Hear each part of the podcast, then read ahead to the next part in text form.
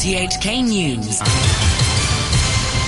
It's one o'clock. I'm Altis Wong. The headlines. Liu Xia is said to be in good spirits but physically weak. A mainland political activist, Qin Yongmin, has been jailed 13 years for subversion. And LegCo calls for more resources to help students with special education needs. A friend of Liu Xia, who's living in Germany, says he's met the widow of late Nobel laureate Liu Xiaobo and found her to be in good spirits but physically weak. Writing in his blog, Liao Yiwu said Liu Xia was told that, was, that she was too weak to meet media right now, but she might attend church on Friday. She was allowed to leave China yesterday for medical treatment in Berlin after almost a decade of house arrest. An activist says Beijing's release of Liu Xia from house arrest is a special diplomatic gesture and doesn't mean more mainland dissidents will be freed.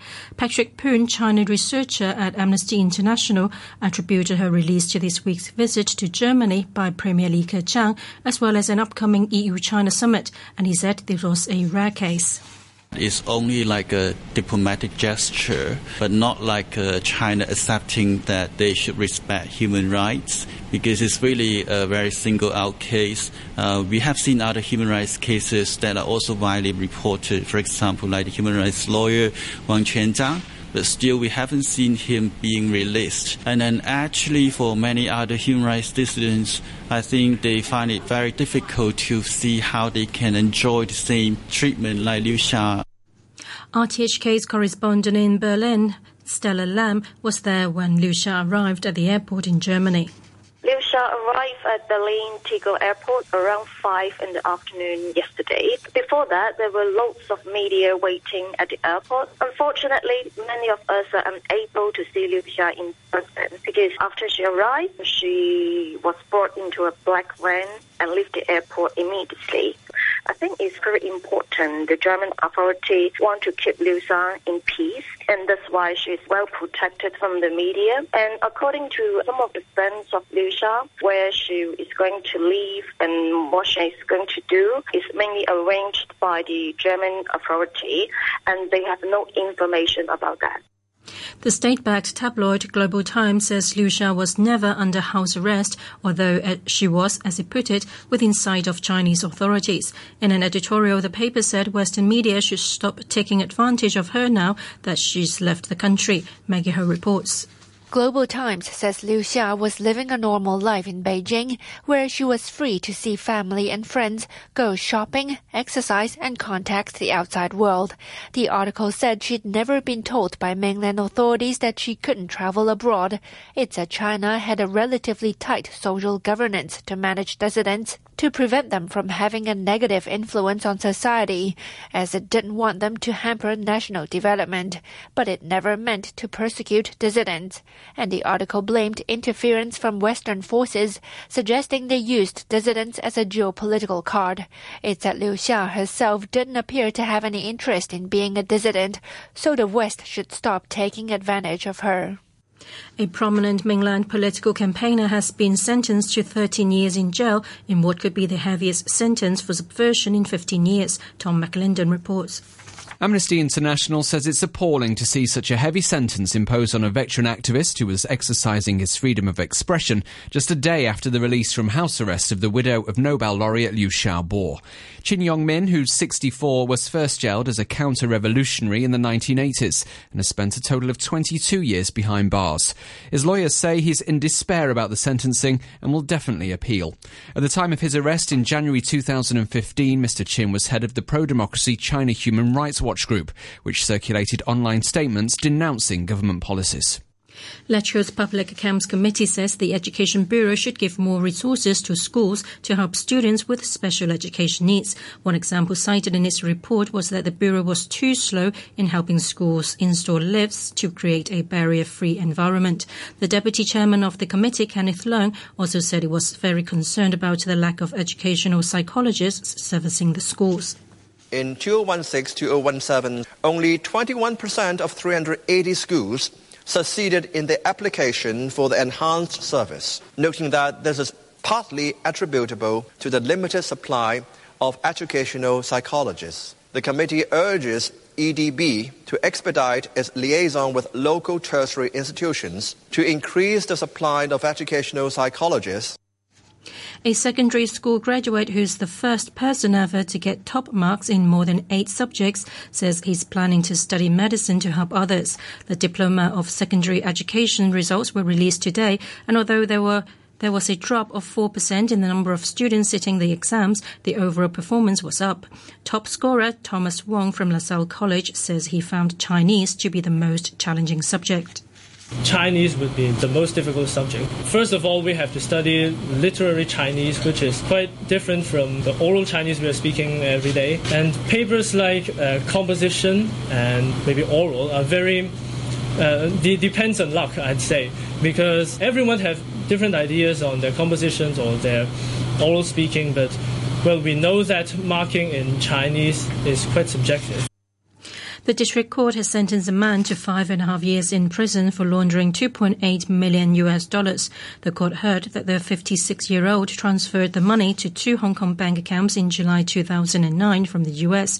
He withdrew 6.4 million Hong Kong dollars before fleeing to the mainland.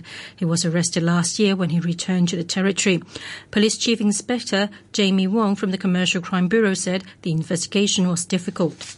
I think the sentence is appropriate because uh, concerning the amount involved and uh, the personal gain that he obtained, and also the international element involved, uh, which involved a U.S. bank involving in a fraud. Schools and offices are closed in parts of Taiwan as Typhoon Maria skirted the island, bringing torrential rain and powerful winds. Officials had warned of floods and landslides and evacuated thousands of people. But the storm weakened on approach and moved past the island to the north. Maria is the first typhoon of the season for Taiwan. It made landfall in Fujian province this morning. Japan's Prime Minister Shinzo Abe will tour one of the areas worst hit by record rains, which so far have killed at least 179 people. With dozens still missing, the death toll is expected to rise. Thousands of evacuees remain in shelters. The Prime Minister is to visit the flood ravaged Okayama area. The U.S. government says it won't meet a court imposed deadline to reunite more than 100 immigrant children under five years old with their families. The children were separated from their parents on the U.S. Mexican border and are being held in detention under a highly controversial Trump administration policy. The U.S. government says 34 children will rejoin their families by the end of today, but others cannot for logistical reasons. Lee Gelernt represents the American Civil Liberties Union, which filed the lawsuit. We are extremely disappointed that the government looks like they're not going to reunify all the eligible children today and that they have not even tracked down the removed parents. But we do think since the judge became involved in the compliance process after this past Friday, things have taken a real step forward and there has been progress. President Trump has arrived in Brussels for a NATO summit that he predicted could be harder than his meeting with the Russian leader Vladimir Putin in Finland next Monday. Before leaving the US, Mr. Trump said he couldn't say whether President Putin was a friend or enemy. He also said Mr. Putin would be easier to deal with than ever Britain. I have NATO, I have the UK, which is in somewhat turmoil, and I have Putin. Frankly, Putin may be the easiest of them all. Who would think? Who would think? But the UK certainly has a, uh, they have a lot of things going on. Doctors treating a man poisoned by a Novichok nerve agent in Britain 10 days ago say he's regained consciousness. A statement from Salisbury District Hospital said there had been a small but significant improvement in the condition of Charlie Rowley, who's still critical but stable. His partner died from the poisoning. A federal judge in the United States has cleared the way for hundreds of lawsuits against the giant agri-chemical manufacturer Monsanto. The case is centered on claims that a weed killer called Roundup that's made by the firm is linked to cancer. The BBC's Steve Jackson reports. Cancer sufferers and their families have challenged Monsanto for years, saying the company knew but kept secret evidence that glyphosate, the active ingredient in Roundup, could cause cancer. Monsanto insists that numerous scientific studies have failed to establish a link. Although a handful of countries have banned glyphosate, Roundup remains widely available and is sold in some 160 countries. This latest ruling by a judge in San Francisco said the evidence was equivocal and should be tested before a jury. Auctioneers in London have sold the original map of Winnie the Pooh's 100 Acre Wood for 570,000 US dollars, a record for any book illustration at auction. The BBC's Angus Crawford reports. It's been described as possibly the most famous map in children's literature. The ink sketch of the Hundred Acre Wood doesn't just show Winnie the Pooh's home, but also introduces the characters in the story. Eeyore is shown looking miserable in one corner. Christopher Robin stands by a tree above in his Wellington boots, and Pooh himself sits on a log surveying the scene. Important locations such as the heffalump traps and the bee tree are carefully labelled, while others are deliberately misspelled. China says tit for tat tariffs will destroy Sino US trade, with companies in both countries suffering losses.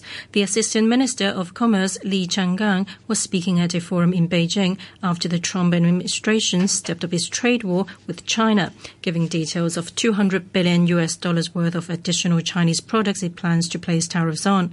It comes just days after the two countries imposed tit for tat tariffs of $34 billion on each other's goods. President Trump had already threatened further measures if Beijing retaliated. Washington accuses China of unfair trade practices and intellectual property theft. Local and regional shares have tumbled after the U.S. stepped up its trade war with China. And a short time ago, the Hang Seng Index was at 28,226. That's 455 points down from the previous close. To currencies, the U.S. dollar is trading at 111.03 yen. The euro is standing at 1 U.S. dollar 17 cents, and the pound is worth 10 Hong Kong dollars and 40 cents. Now to sports, here's Adam Chung. We start with football. France are the first team through to this year's World Cup final. They beat Belgium 1-0 in the first of the semi-finals in St. Petersburg. A 51st minute header from Samuel Umtiti was the difference as the BBC's John Bennett reports. It was a semi-final packed with some of the best attacking talent in the world, but the player who made the difference was a centre-back. Unlikely hero Samuel Umtiti's glancing header just after half-time, sending France to their first World Cup final since 2006. The first half was a fascinating tactical battle. Belgium dominated the ball. Eden Hazard repeatedly ran at the France back four, and Toby Alderweireld forced an excellent save by Hugo Lloris. France were more passive, but Thibaut Courtois made a good stop to deny Benjamin Pavard just before the break. After Umtiti's goal, Belgium struggled to break through the French backline despite having again more of the ball. Marouane Fellaini had the best chance heading wide. So France now have the chance to win their second World Cup on Sunday. And the intriguing thing is, you get the sense that we still haven't seen them at their best in Russia.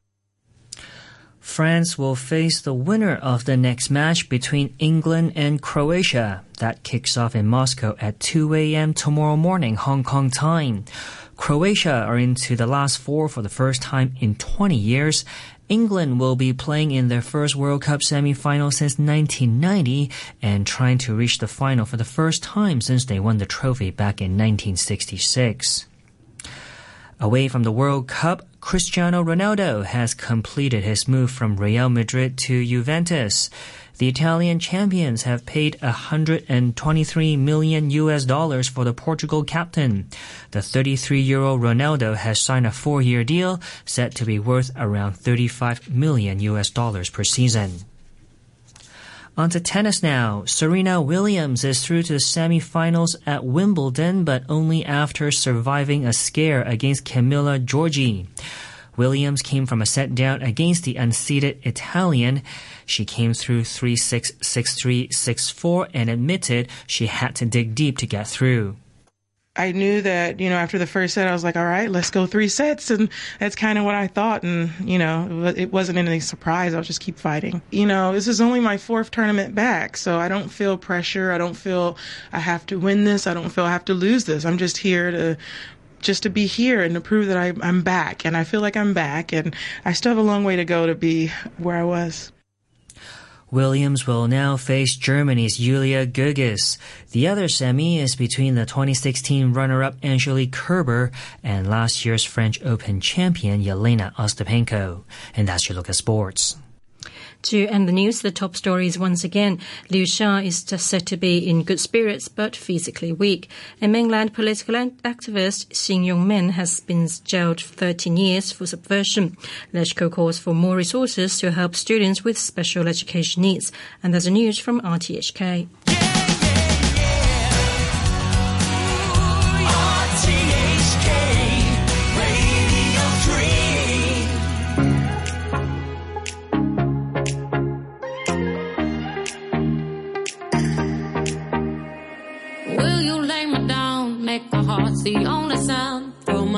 All to the ground. Will you hold me? Will you serenade me with the song you used to play? Till the night turns into day. Will you hold me?